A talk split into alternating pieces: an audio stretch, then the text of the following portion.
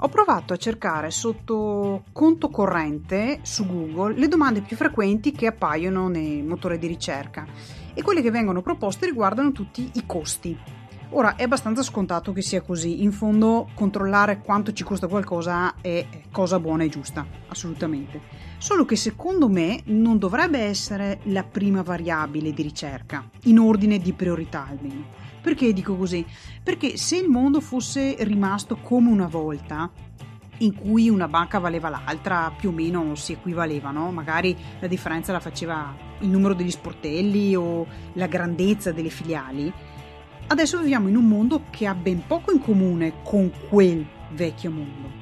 Quello è un po', potremmo dire, un mondo delle fiabe in cui tutte le banche apparivano come istituzioni monolitiche, eh, solide nelle loro fondamenta, un po' come i castelli dei re delle fiabe, maestose, indistruttibili, eterni, potremmo dire. Una volta ho letto una bella frase che mi è rimasta scolpita nella mente e che uso abbastanza spesso. L'amore è eterno finché dura Beh, potremmo dire la stessa cosa, cioè una banca è eterna finché dura. Così, nella fiaba, eh, la mia interpretazione personale della fiaba di Rapperonzolo, eh, che ho rinominato Rappecontolo, il conto lo aprivi indistintamente nella banca X o Y, tanto i presupposti erano gli stessi. La torre di mattoni era alta ovunque, forte e stabile ovunque.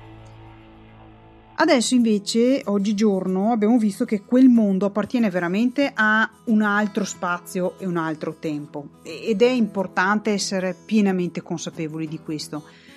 Dobbiamo fermarci un secondo a valutare dei criteri che prima davamo per scontati. Mm, non puoi più come facevi prima. È fondamentale che consideri e che ponderi con la mentalità finanziaria che stiamo qui ogni giorno, pian pianino, passo dopo passo, costruendoci. Come prima cosa io consiglio di verificare, se vuoi aprire un conto, la sicurezza, la solidità della banca. Come fai tu a capire se una banca è solida o no?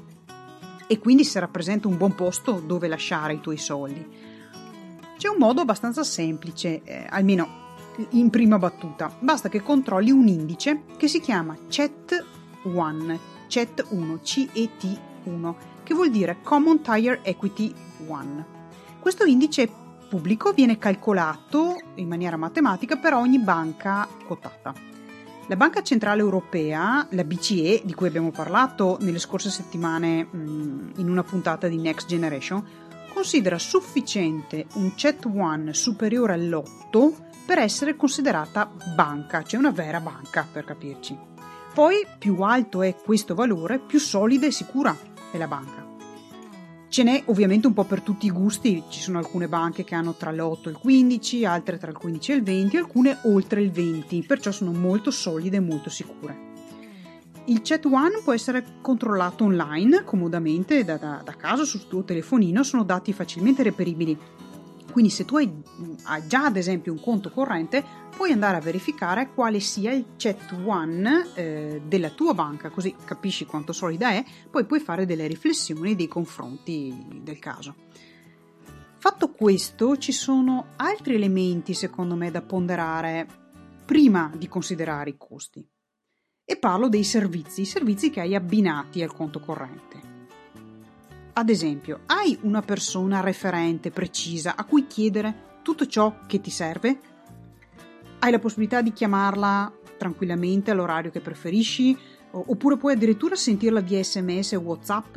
O anche via Skype se volete vedervi comunque in faccia senza incontrarvi di persona?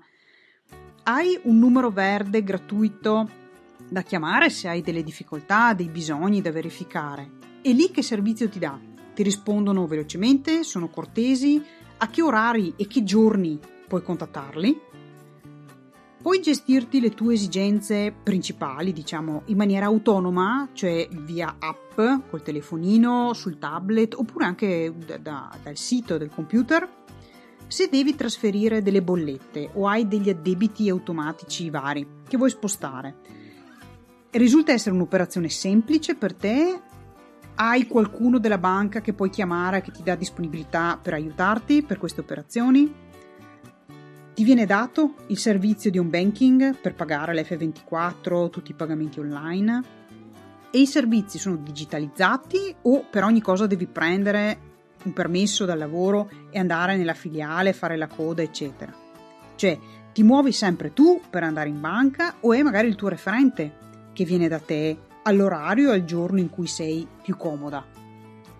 E dopo aver ragionato su tutto questo, allora puoi considerare i costi, ovvero il valore di quello che ti viene offerto. Considera se la banca, ad esempio, che è adesso la banca che stai cercando, ti offre qualcuno, tutti o nessuno di questi servizi e poi quanto te li fa pagare. Quanto ti costa, ad esempio, fare i bonifici? O eh, hai le operazioni illimitate oppure dopo un certo numero mh, di, di operazioni devi pagare? puoi prelevare da ogni banca oppure ehm, devi impazzire per cercare la tua e oggigiorno sappiamo che purtroppo tante filiali sono state chiuse e quindi non è magari automatico e veloce trovare la tua di riferimento e quindi se devi prelevare da un'altra banca devi pagare le commissioni aggiuntive. E se prelevi all'estero, tipo in un giro per l'Europa, ti costa o no? E l'home banking te lo danno gratuito o lo paghi? Se sei una giovane hai delle agevolazioni a livello di costi oppure no?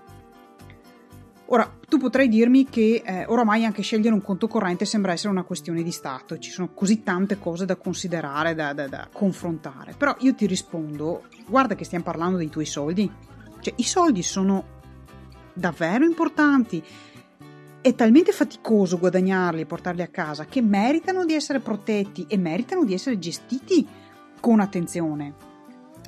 Onestamente penso che non si può spendere più tempo a decidere e organizzare le proprie vacanze rispetto al tempo che dedichi ad amministrare i, i, tuoi soldi. Non è sano, non è sano per te, per la tua famiglia e neanche per il tuo futuro.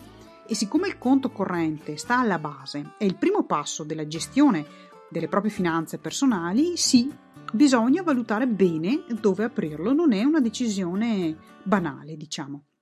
Poi su come usarlo correttamente per raggiungere i nostri obiettivi ci dedicheremo un'altra puntata perché questo è un fattore molto importante. Però se seguiamo questi principi che, che ti ho detto prima, mh, mm, possiamo dire che la fiaba di Rape Contolo la facciamo sì finire nel migliore dei modi, con il classico e vissero felici e contenti e io aggiungo eppure sicuri.